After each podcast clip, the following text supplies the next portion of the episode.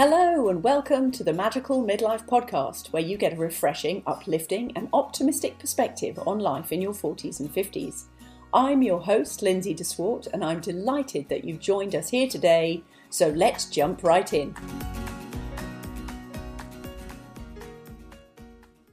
So, hello and welcome to Magical Midlife Podcast. I'm your host, Lindsay DeSwart, and today I am delighted to be able to introduce my guest, Gillian Koch, who is a good friend and happens also to be a mum and a naturopathic doctor and has actually helped me and one of my sons out with our health and getting a really holistic view of moving forward with our health.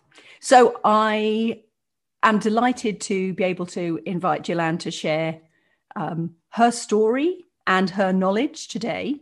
Um, and so let me hand it over to you, Gillian. Welcome today. Thank you so much for having me. This you're is very exciting. Oh, you're so welcome. That's really cool. So, what I'd love to do, first of all, is just to get a really good foundation of kind of, you know, who you are, you know, what it is you do, whether you've got kids, a dog, I don't know, a pet lizard, whatever it is, do share with us so we feel like we're getting to know you. Sounds great. So, I'm a naturopathic doctor. I practice here in Ontario. I have two beautiful kids who are growing up very quickly on me. Um, I think you somehow knew ahead of time all the pets are the desired pets because we do have a lizard.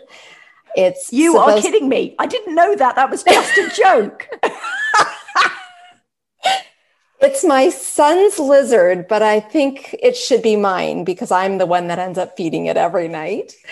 Um, but I am currently searching and researching because my goal is to buy a dog so that I can train it as a therapy dog because oh. I think there's going to be needing lots of healing. And if this little dog can do that, I'm just excited for the opportunity to, to be able to train a puppy to heal the world. That is very cool. That's quite a big weight though on puppy's shoulders. Yes, oh, and this puppy, puppy fluffy shoulders. this puppy has lots of weight on it. Actually, everybody keeps laughing and thinking I am.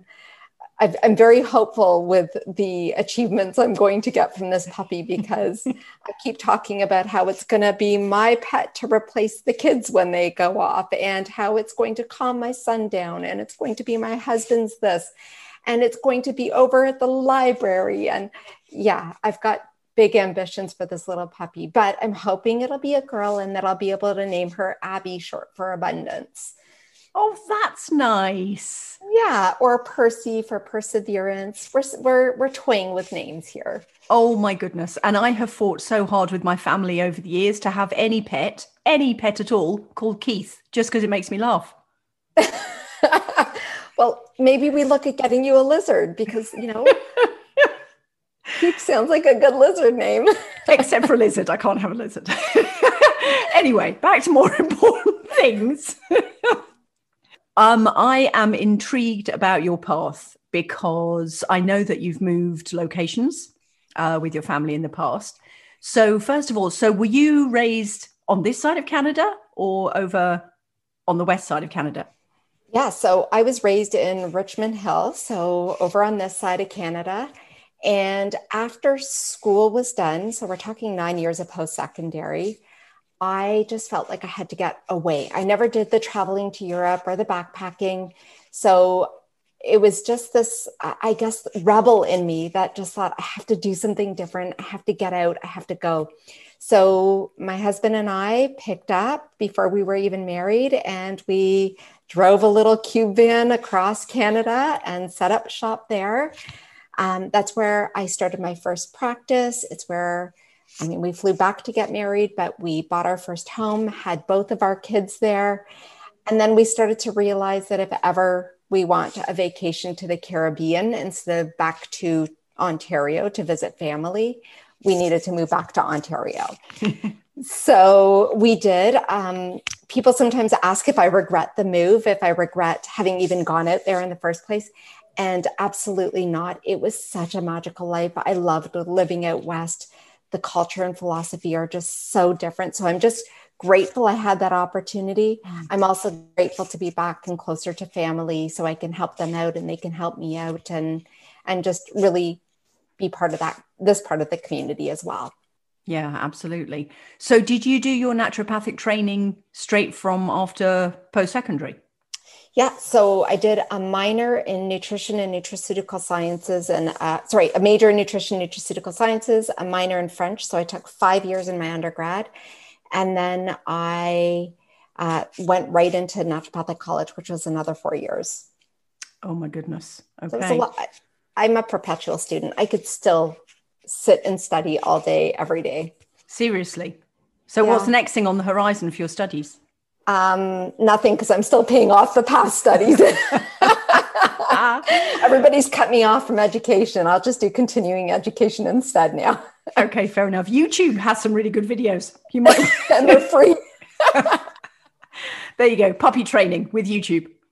Exactly. Oh my goodness. Yeah, be careful. That's that'll be like a, a bottomless pit of training for you.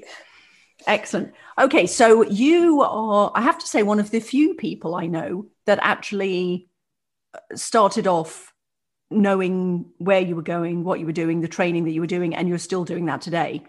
And yeah, I mean, so what is it about being a naturopathic doctor that keeps you so engaged? Well, it's interesting because I've always known I wanted to go into medicine. I've always had a passion, always wanted to help people and we can say that I've known what I was doing and I knew my path, but I will say I flipped flopped so many times in my practice because everybody says you have to have a niche. But truthfully, I think your niche is very hard to commit to long term because people you you attract the people that are resonating most with you at that time. So mm-hmm. when my mother-in-law was sick with cancer, I was treating many many cancer patients I got pregnant, you know, I, I, suppose people saw that it was this healthy pregnant woman who practiced right up until my due date and was back in the office a month after. And so I attracted women who wanted to conceive. And then it was pediatrics because, you know, I had all this experience trying all these different supplements on my own kids. So now I was a pro and able to practice on other people's kids. Um, no, I think it's just, really you, you you switch things up i am starting to move towards helping women in their 30s and 40s and 50s because i i think menopause is well catered to and i think that women um, in their childbearing years are well catered to but no one really talks about women in their late 30s and early in uh, i guess early 40s late 40s and it's just this whole generational gap that just gets missed and there's so much that's going on in this time of life as well. Okay so that's really interesting. Would you be happy to share just you know what do you mean by that? Because it's kind of a gap that i'd never really have thought needed that much attention. Well this is kind of like um so from I will say, even personally, from my 40th birthday, I started noticing changes in my body. Right. You i certainly can't go a night with crappy sleep anymore. When my kids interrupt my sleep i i don't function as well during the day. Your hormones do start to change. No it may not be hot flashes but there are slight little changes that you might notice either in your cycle as a woman in the way that you sleep in how you manage stress um, so there's all these little changes because your estrogen and progesterone production are slowly starting to decrease. Mm-hmm. And so so that's the hormonal piece, but then we have to stop and think there are other stresses for people who have had kids and who have devoted their entire lives to their kids. Now their kids are starting to grow up and don't need them as much. Mm-hmm. I've recently found myself in a place where I'm trying to reconnect with who I was before having kids. Mm-hmm. Um, it's it's actually been kind of a neat process for me because I was a student before having kids. I remember once I graduated because my husband's a flight attendant would often be gone. I tried buying beads and making jewelry and realized I, I don't actually like making jewelry. I'm not a musical person. I tried knitting and sewing. None of that really jives with me. So over the years, I've had to start to figure out like, who am I when I'm not studying and when I'm not a mom and when I'm not a wife and when I'm not a naturopathic doctor? And I've come to realize that I will be a puppy trainer. Um, but I love making food. I love um, growing food. So I love working in my garden in the backyard. Yeah, so I'm, I'm slowly rediscovering who I am mm-hmm. when I'm not all of those other titles. Yeah. It's funny actually because the last lady I interviewed, um, it was Mickey, who I think you know. Um, yes. And Mickey said the same thing. She said, uh, Let me introduce myself before I get into the labels and the titles, because we become all of those things. And then somewhere we're like, hmm, but who's at the base of all of that? Exactly. And what is it that I love? What is it that I want to do? What is it that I did when I didn't have all the responsibilities?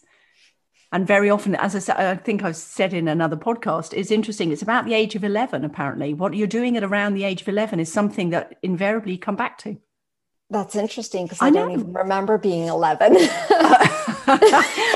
okay, you have to go back over some childhood albums or something and see what you were doing. Apparently. yeah, indeed. Let's get back to when you made the move to Calgary, you said you wanted to, you just knew you needed to get away and, you know, go and see some stuff.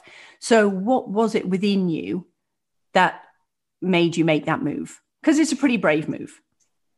Well, my husband and I um, had decided that we would take a trip during my last year of school. And we went to Ottawa, we went to Vancouver, we went to Calgary, because we thought, let's just talk it out and see maybe. And I tell you, when I landed in Calgary, I just fell in love. The sky is so blue there. The sunny days are just, they're so numerous. It's a dry cold. Everybody thought I was going to be miserable when I moved because I hate the cold. Because it's long winters too, isn't it?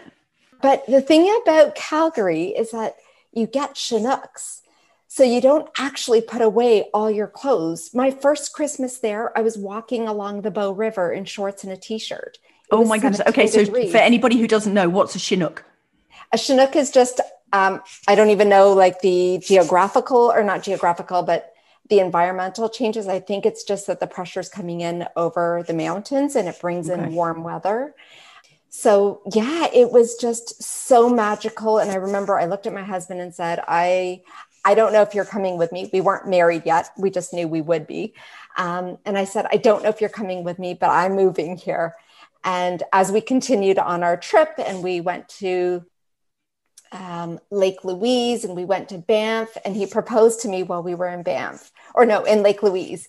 So, um, yeah, I guess that just meant that he was all in and ready to move to Calgary with me too, thankfully. Mm-hmm. And yeah, so we we were able to set up shop there and just we lived in an apartment and eventually moved into a home and and what was it about the lifestyle that you loved? Everybody prioritized health. There was a way better work life balance.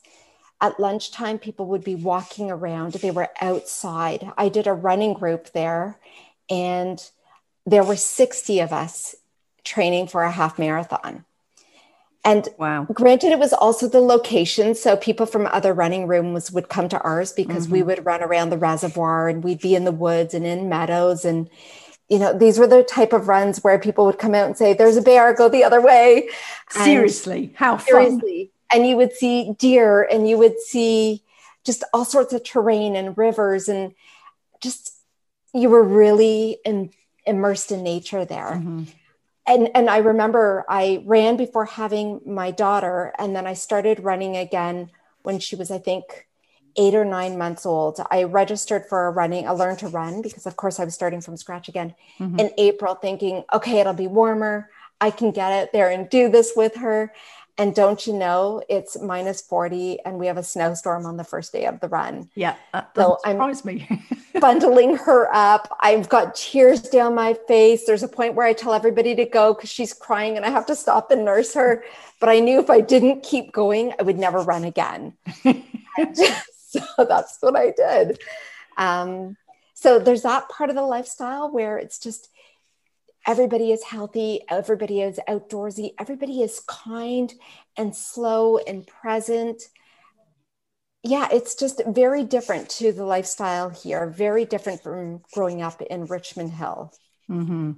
Yeah. And so Richmond Hill, again, if so somebody doesn't know, Richmond Hill is basically a suburb of Toronto. Yeah, it's North Toronto. It's part yeah. of York Region.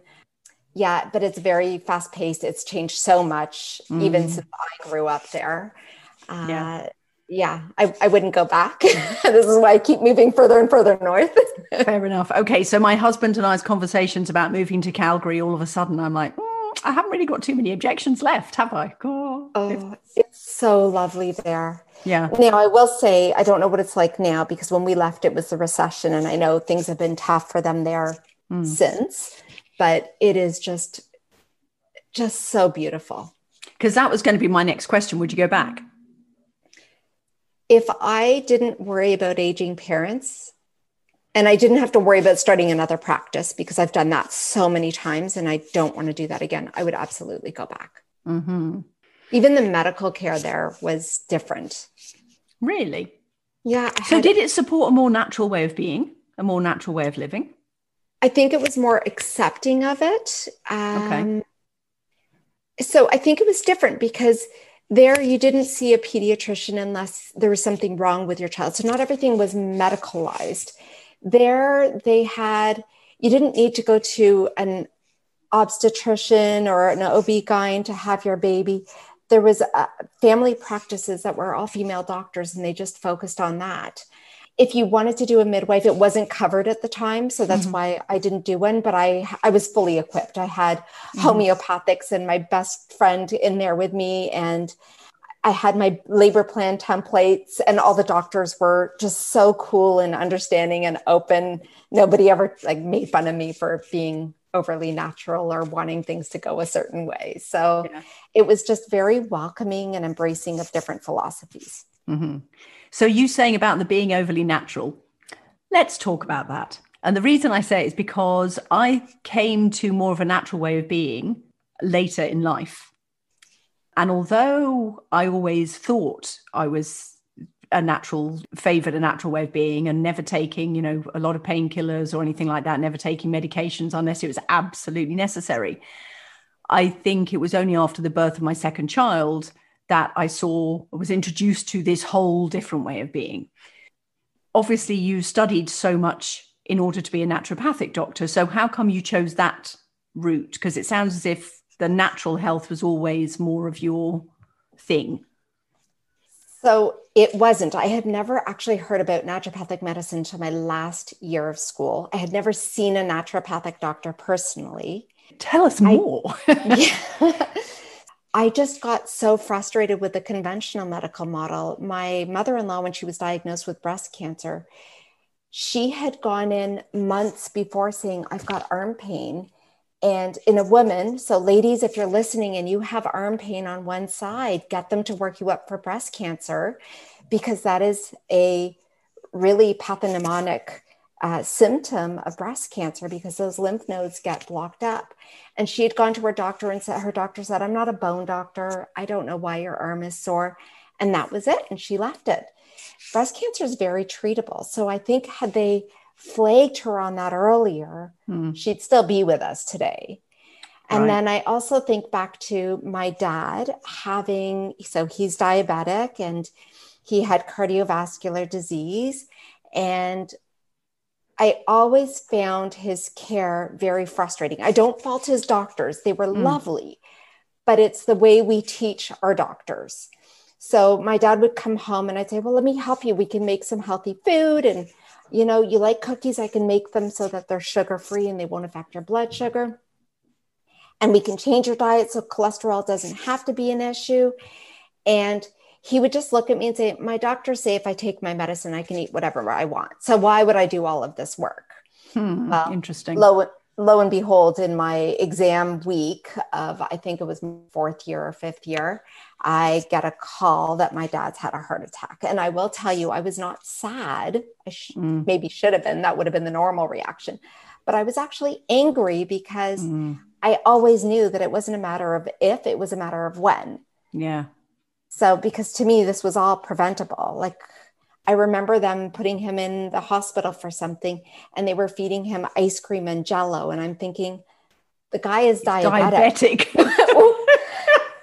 I don't even need a naturopathic degree or a nutrition degree to know that there's all kinds of things that are wrong with this picture. yeah. Um, yeah. So then I was able to start to take a look back at things and say, no longer want to be a conventional medical doctor. This just, it doesn't resonate with me. hmm Uh, Yeah. I just want to prevent people from having to get to the point where they're now going into the hospital or getting to the point where we're working on their end of life care because we didn't prevent things earlier. Yeah, fair enough. So, how do you think you're raising your kids differently because of the knowledge that you have? Well, one thing that I will say that my kids have as an advantage compared to the general population, even my patients, is that this is all they know, hmm Yeah, very good. right? They, and I've taught them in such a way that I don't think that they feel deprived. So my kids have never had a can of pop, they've Mhm. never been to McDonald's. Um, and it's not to say that there's anything horrifically wrong if your Mm. kids have. It's just that because these were our core values growing up, that what we put in our body and how we take care of our body, I implanted that seed from the very beginning. This is all they know. Yeah. And so, you know, we've been at birthday parties and they said, oh, they get that pop or that juice. And I say, okay, like if you really need a juice, we'll grab an organic juice on the way home. hmm I don't ever stock the juice. I don't ever bring pop home. If there is something like other kids get loads of gummies, I'll say we can go get gummies. They just don't have to have artificial colors and flavors in them. hmm Um, so it's not that they've been deprived, it's just this is my opportunity to Mhm. give these two little beings the best start at life. And I started that even before I got pregnant. I made sure that I was, my body was healthy and that I could conceive them. And even Mhm. now, I make sure my body is healthy because I have huge dreams about what I'm going to do with them, even as they get older and they don't want to hang with me. They don't know what I'm going to still be around. Very cool. So, do you feel like, um, actually, do you know what? I was going to ask, do you feel like you've given up anything? But actually, I know from my own experience that going to a natural and healthy life, I certainly don't feel like I gave up anything. No, and I think once you start to reap the benefits of it, Mm. you start to realize that the benefits that you gain are way greater than anything you give up. Mm. So I've been gluten free for years. And Oh, when yeah? I eat gluten, I feel like garbage. So Mm. sure, I could walk into, you know, any coffee shop and buy any uh, tart or sweet or whatever, but it doesn't make me feel good. So if I'm going in to have something and making a conscious choice because I really want something lovely and delicious, well, I'll either bake something or go to a gluten free bakery and Mm. have it. Am I giving anything up? Absolutely not. I still relish in these delicious foods. I just do it differently.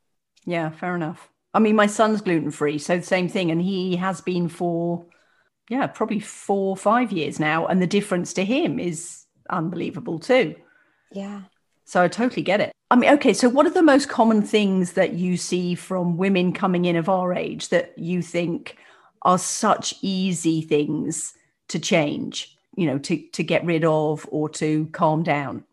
What would you advise women of our age to be doing? Yes. I'm 50, so coming it's in. all the same though this this whole phase um, so there's really five things that i get women to start focusing on okay. um, i really encourage them to start to manage their stress i want to actually preface everything that i'm about to say but it's the little changes that we make it's just making small changes in a really consistent fashion hmm so, you know, if managing your stress means you're getting out for a walk, that's fabulous. If you don't have time for a one hour walk, journal or deep breathe for five minutes or stand up and dance to your favorite song. Like, what's the average song? Like three and a half minutes or something. If you can just do deep breathing or meditation or yoga, I mean, there's so many opportunities to yeah. figure out what it is that works for you. You don't have to subscribe to them all. Nobody mm-hmm. has time to do all of these things every single day. So just start somewhere, find one thing that works, one thing that you enjoy, and then make that uh, a consistent habit in your daily life. Okay. Another thing that I would say is sleep. If your sleep is not in check, you have to get it in check because when we're not sleeping, we are grumpy the next day, or at least I am. But I think the other thing is, is that we don't realize that night after night of poor sleep actually affects our cortisol levels. And when our cortisol levels are affected, it further affects our sleep. It also affects our sex hormone levels. Mm-hmm. How many times do women come in and they're like, I don't know that it's my libido that's gone, but it's my desire. But I want, and I want to, but I'm just so tired at the end of the day. Mm-hmm. And I'm thinking there's nothing wrong with your your body there's nothing wrong with your mind there's nothing wrong with your relationship of course you want to be intimate with your partner but that's exactly it you're tired so let's find ways to nourish the body let's mm-hmm. find ways to get great quality sleep so that when you're ready when you're you have that opportunity that you can actually seize it. Mm-hmm. So sleep is so important. Sex, and when I say sex, I'm referring to the sex hormones, right? Mm-hmm. Because it is possible that now, as women are approaching their period, their estrogen is dropping off and their estrogen's a little lower than it normally was before. And so they might be experiencing hot flashes. Mm-hmm. And for some women, that's terrible. It's waking them from their sleep. And then we're going back to that disorderly sleep and horrible reactions during the day and poor relationships. So everything is just so tightly connected. Mm-hmm. And, you know, going back to the stress piece, when we're stressed, we do a really, we have a really tough time managing our cortisol levels. Mm-hmm. So then we are more prone to blood sugar imbalances uh, our weight is more susceptible to the amount of carbohydrates we consume in a day. We're just a little bit less tolerant. And so then I, I'm, I'm often telling women we have to balance out how you bring in carbohydrates into your meal and into your body and how you're balancing it with fats and how you're balancing it with protein so it doesn't have quite the negative impact that it used to or that it's having right now mm-hmm.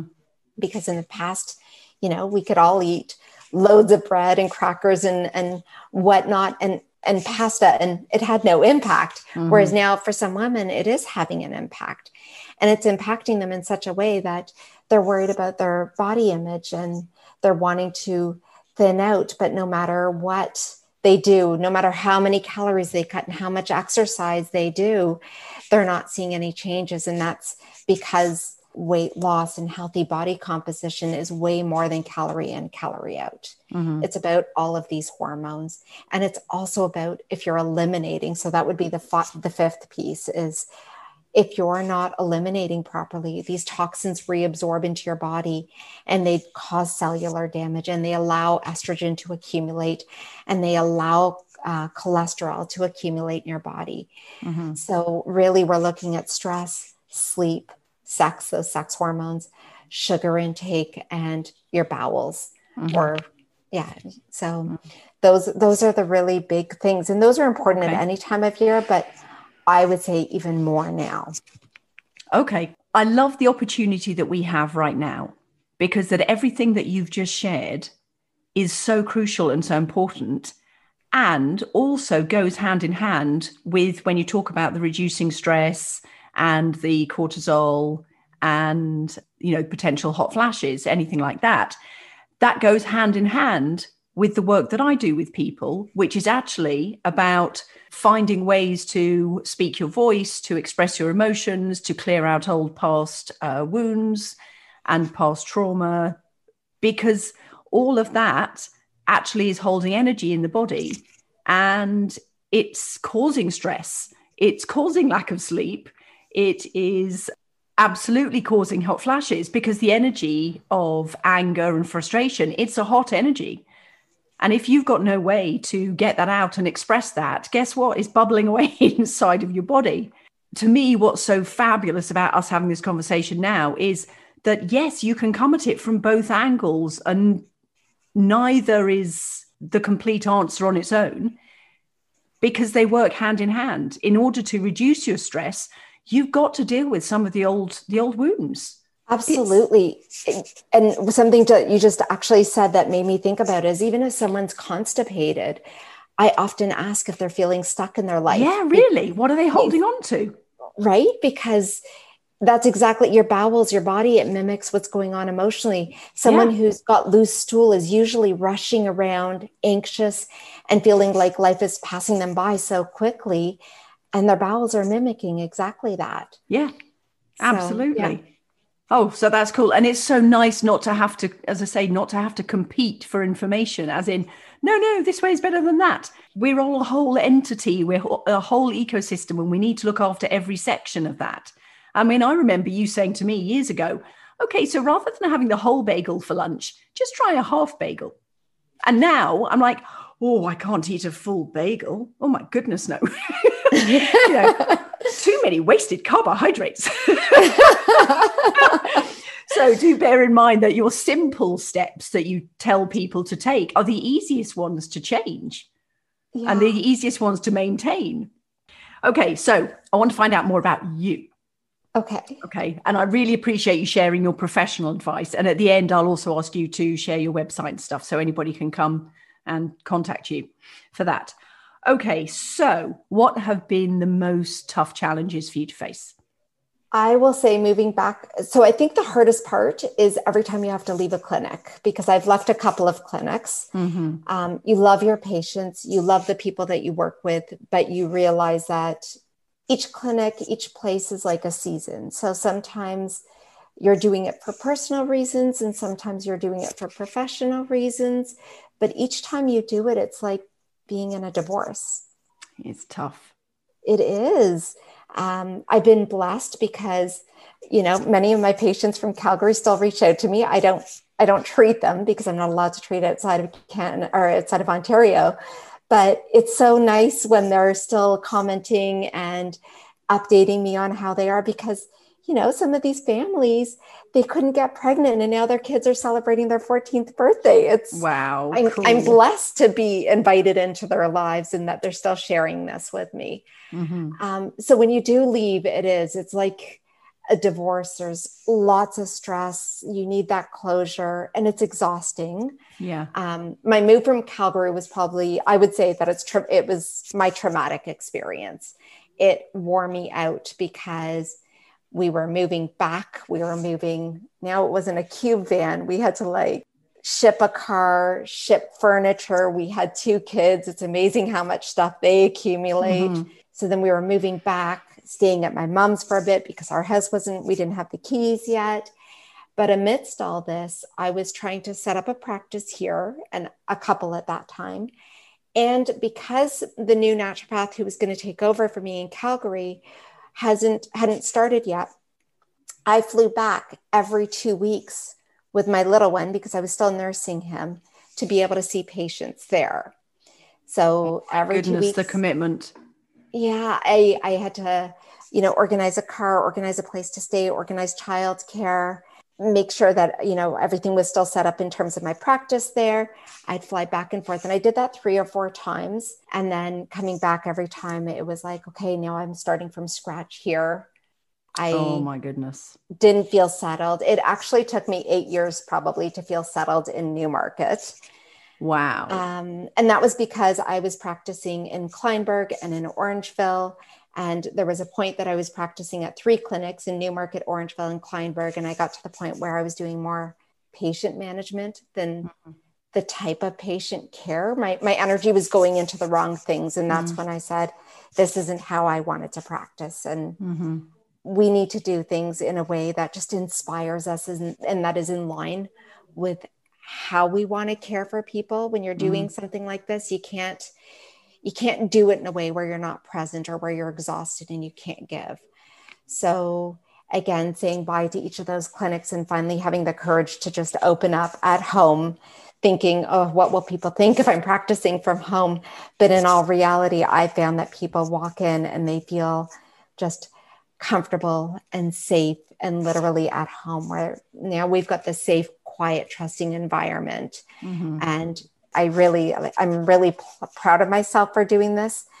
Not only because I ventured out and had to do a whole bunch of new things on my own, but because I was able to create relationships with patients that I hadn't been able to do in the past. So, what was the catalyst of you realizing that actually you couldn't be spreading your time in, as you say, caring for people, but in the wrong way, i.e., patient management rather than patient care? I think it was just the fact that when I moved back from Calgary, I knew I had a bit of adrenal fatigue. But see, this is the thing is that I could keep taking all these supplements for adrenal health and I could keep running around. Mm-hmm. But the vitamins don't do anything if you don't change the underlying problem. And that is exactly what naturopathic medicine is about. Right. So there are no vitamins that will correct a toxic relationship or an unhealthy relationship. There are no vitamins. There are no, there's no amount of meditating that you can do if you're working in a hostile work environment or in a work environment where you're exposed to chemicals and you're dealing with health issues as a result of it. So sometimes we have to take a step back and we have to say, you know, if I ever want to have abundant energy again, abundant inspiration, abundant motivation, abundant drive, I have to stop being so exhausted. I think it's such a valid point. Running from thing to thing to thing and actually not looking at why am I doing that? And what are those things that I'm chant, you know, putting all my energy into? And I'm teaching my patients to do work life balance. And then I'm being the biggest hypocrite because I'm, I'm not doing that. And I'm, they appreciate it because I'm available to them. But how long, right? When we talk about those little changes, little changes you can do long term because they're sustainable. Mm-hmm. But when you're doing these big, I'm going to say they're like assaults to your body on a daily basis, and you think you're going to do that for the next 40 years. Yeah. Well, I think I think that's just a little delusional at this point because yeah. that's just not sustainable. Absolutely. So just you saying that kind of made me think about people who used to commute and they would have this long daily commute and the stress and the pollution and the crowds and whatever else depending on you know where you're living and where you're commuting. How do you think or what evidence have you seen within your clients to show that no longer having that commute is actually beneficial? And has it been beneficial? That's a good question. So a lot of my well i've got about half and half people still going to work and people working from home. Okay uh, I think it's a really tricky question to ask because I think there's the emotional roller coaster. Mm-hmm. Because right now, we're not just working from home, we're not just eliminating the commute, we're juggling mm-hmm. our work from home with emotional issues, new stressors, kids being at home. Um, so I think many people really love not having their commute. I think many people are able to sleep in a little bit mm-hmm. and get sleep that they actually need. I'm not saying they're sleeping till 10 o'clock, I'm mm. saying they're sleeping till six or seven um, and they're eating breakfast and they have time to go to the washroom before they're rushing out to sit in traffic. So, from that aspect, I think people are really reaping those benefits. Mm-hmm. Um, some teachers find that online learning is or online teaching is very hard and some of them would rather be in the classroom yeah. where they can see the kids and see the quality of the work and they can see which kids need help whereas across the screen it's it's limited mm-hmm. um, so for them sometimes it's more stressful for and i've seen many people go through oh, I love working from home. Oh my gosh, I would do anything to be back in my office. I miss my coworkers. Oh, I love working from home. So yeah. it's this big emotional roller coaster because yes, we've given up the commute, but we've given up. I was going to say so much other things. Social connections to. and that coffee or tea with a colleague at lunch or, um, you know, for me, the first, I would say the first and second lockdown, they were tough. My son does not like sitting behind a computer all by himself. And even now, I get text messages Mommy, can you come sit with me for a minute? Mm-hmm. Um, so that's tricky when you're trying to juggle their needs with your own and your patients. So, yeah. Yeah. Absolutely. I wish I could give you a clear cut answer on that one. That's the thing, though, right now. I don't think there are any clear cut answers because as you say it's true everybody's handling it very differently. And so just like i mean you had a lot more on your plate when you did it and to a degree i suppose i did. I know a lot of entrepreneurs when they give up the day job and then start doing their own thing. That loses the social connections but you also lose the commute. Um, so it's almost like going through a, a lot of things that everybody's had to go through through COVID. You go through it, but you haven't had to give up all of the other stuff like, you know, kids' activities or a gym membership or, you know, seeing buddies, seeing friends. This has been so much tougher for people because, as you say, everything's been wiped out. Right. And when I, I will, my commute was different because driving to Orangeville is literally one road and it's beautiful and there are trees and grass. It's not like commuting downtown or being on the 404 or the 400. Um, I or actually commuting to Calgary. yes, that that was different. That I would not recommend. I don't know how people do it. I don't know how my husband does it as a flight attendant. But when you see these uh, business people getting on planes every week, going to Dubai or going to Japan, I don't know how. I have so much respect um, not even a cell in my body wants to do that because the back and forth to Calgary was my, yep, no, that's not the life that I want to live. Mm-hmm. Yeah, the commute, though, I will say the commute to, to Orangeville was always lovely, uh, except for the snowstorms. But it was when I got to just sit in silence or listen to music and just kind of shout at the top of my lungs with no mm-hmm. one hearing me because my voice is horrible. It was also my opportunity to listen to podcasts and just learn. Yeah. So it's not commutes aren't all bad, but again, I wasn't doing a two hour commute and I wasn't doing it towards a busy place. Yeah. I mean, one of the reasons that we came to Canada actually was because my husband ended up doing a four hour commute per day. Oh my goodness. Yeah. And we just said, this is ridiculous. You know, he was exhausted at the weekends. He would leave the house before me, well, certainly before the kids were up, and he would get back after they'd gone to bed. Like, well, where's the quality of life? So as the yeah. mum trying to manage that and, you know, build a business and whatever else, I mean, it was just stress extraordinaire. It was a ridiculous lifestyle. Yeah. And there's so many people that do that. I, I, it's, I agree with you. The the quality of life is gone. And the unfortunate thing is is that when you're doing that, you're coming home and there's no energy left to give to your partner and to your mm. kids. And on the weekend, I still see many people, you know, who are just disengaged and it's because they don't even it's not like they're out physically doing something demanding, mm. but they're just mentally drained and so they turn off and they're on the couch watching TV hour after hour and mm. still just disengaged from their family and from doing things that could be filling them. Yeah, fair enough. So when you see things like that happening with your patients, what are the key strategies that you give them to try and re-engage? I mean, obviously you've said about, you know, reducing stress, getting more sleep, looking after sex hormones. Luckily, I don't see that in my practice. The okay. last one was making sure they're going to the bathroom. Thank you. Um, yeah. um, the the I don't see it. Here's the other tricky thing. I think once you get to the point that you're going to see a naturopathic doctor, it's because you've already made that choice to create change in your life.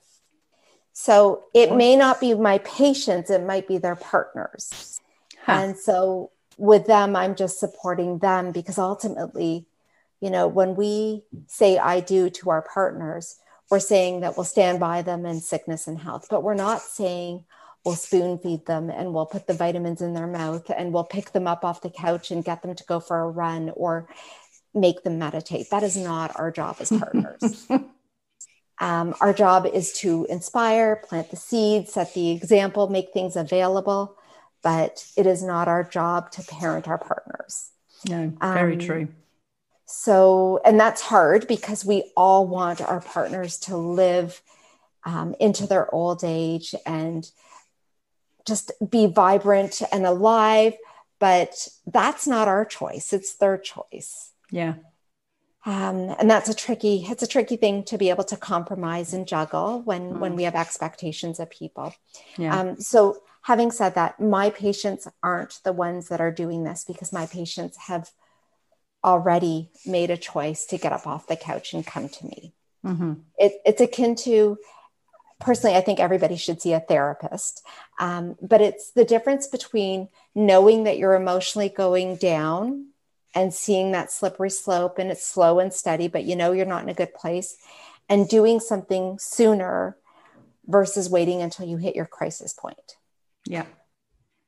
Right. Fair enough. So, so what do you do for self care? What do I do for self care? I go for a walk every single morning. now. no, no, this is good. I go for a walk every morning at 6:30 with my friend and we go through the woods. I um you forest I bathe. I yes, and I go. Well, I would love to say that my canoe trips are self care, but they don't happen enough to qualify as self care. My dog will be self care. Um, I what do I do? I make yummy food for myself. Mm-hmm. I don't force myself to make yummy food when I don't feel like it because then it feels like an effort and a task rather than something that I'm doing. I am the type of person that buys flowers not to have on the counter, but because I like to cut it and make my food beautiful and eat edible flowers. Mm-hmm. I, what else do I do? I deep breathe, I meditate. I journal, I pray, and I don't do all of those things on one day. Um, this morning, I did my walk and I didn't journal and I didn't pray, but I did do deep breathing with my little heart rate variability monitor. I took my vitamins, I ate beautiful meals. So it's for me, they're little things that I just inject into my day here and there. Mm-hmm. Um, do I get my hair done? Evidently not. I don't get my nails done. Um, so that's not the way I do self care, but I do it in my own little, like I said, little injections in my day. Mm-hmm. But isn't that the beauty of where you are now? You actually get to make the choice. That's it. And we know now that it's not about checking something off to say, yes, it was one more thing that I did perfectly. Yes. We know that we can take deep breaths for one minute and that counts as self care. Yeah, absolutely. And also the things like getting your nails done might work for some people, but it's not important to you. Absolutely. And I will say, I do like getting my nails done, but it's not something that I need to fill me on a daily basis. Yeah, fair enough. Very, very cool. Okay. So, um, because I'm conscious of time, so how can people find you? And I know that you have a blog. So, even if people aren't in, in Ontario at the moment, they can still benefit from your knowledge. Yeah. So, I've got a website, and my blog is linked up to my website at Dr. Dr. Jilan, J I L A N, Koch, K O C H dot com. I am on Facebook at Dr. Jilan, Ko- or sorry, Dr. Jilan Koch and D, and I'm on Instagram at Dr. Jilan Koch. So I don't check Twitter. I've got an account, but don't try and contact me through there. I don't remember the password or the login. Um, so yeah, those are the two best places to reach me. Okay, that's fantastic. Well, Jalan, thank you so much for your time today. I have learned plenty which I really appreciate. Even though I've seen you in person as well, I've learned plenty today, which I'm very grateful for. Yeah, I love the fact that it's so down to earth, all the information, the advice, the self care, and also to know that there are so many simple steps that you can take, so long as you keep taking them, that are going to make you just feel so much better. And just to get rid of this whole, you know, menopause of doom kind of energy so thank you so much for sharing that with us today. My pleasure. Thank you so much for having me. And I love that you're doing this, Lindsay. Keep it up because you're right. There is this idea that um, we're going downhill at this point, but we're not. This is when our kids are growing up and we get to witness their successes, but we get to go back and achieve our own at the same time. Yeah, absolutely. And I think that is the perfect note to finish on. So thanks so much. And thank you very much for listening in. And please remember that if you like what you've heard today, please subscribe. Please share this with your friends. Please comment on Facebook. And I will see you in the next episode for another very inspiring and wonderful guest, just like Jilan today. Okay. Thanks so much. Bye.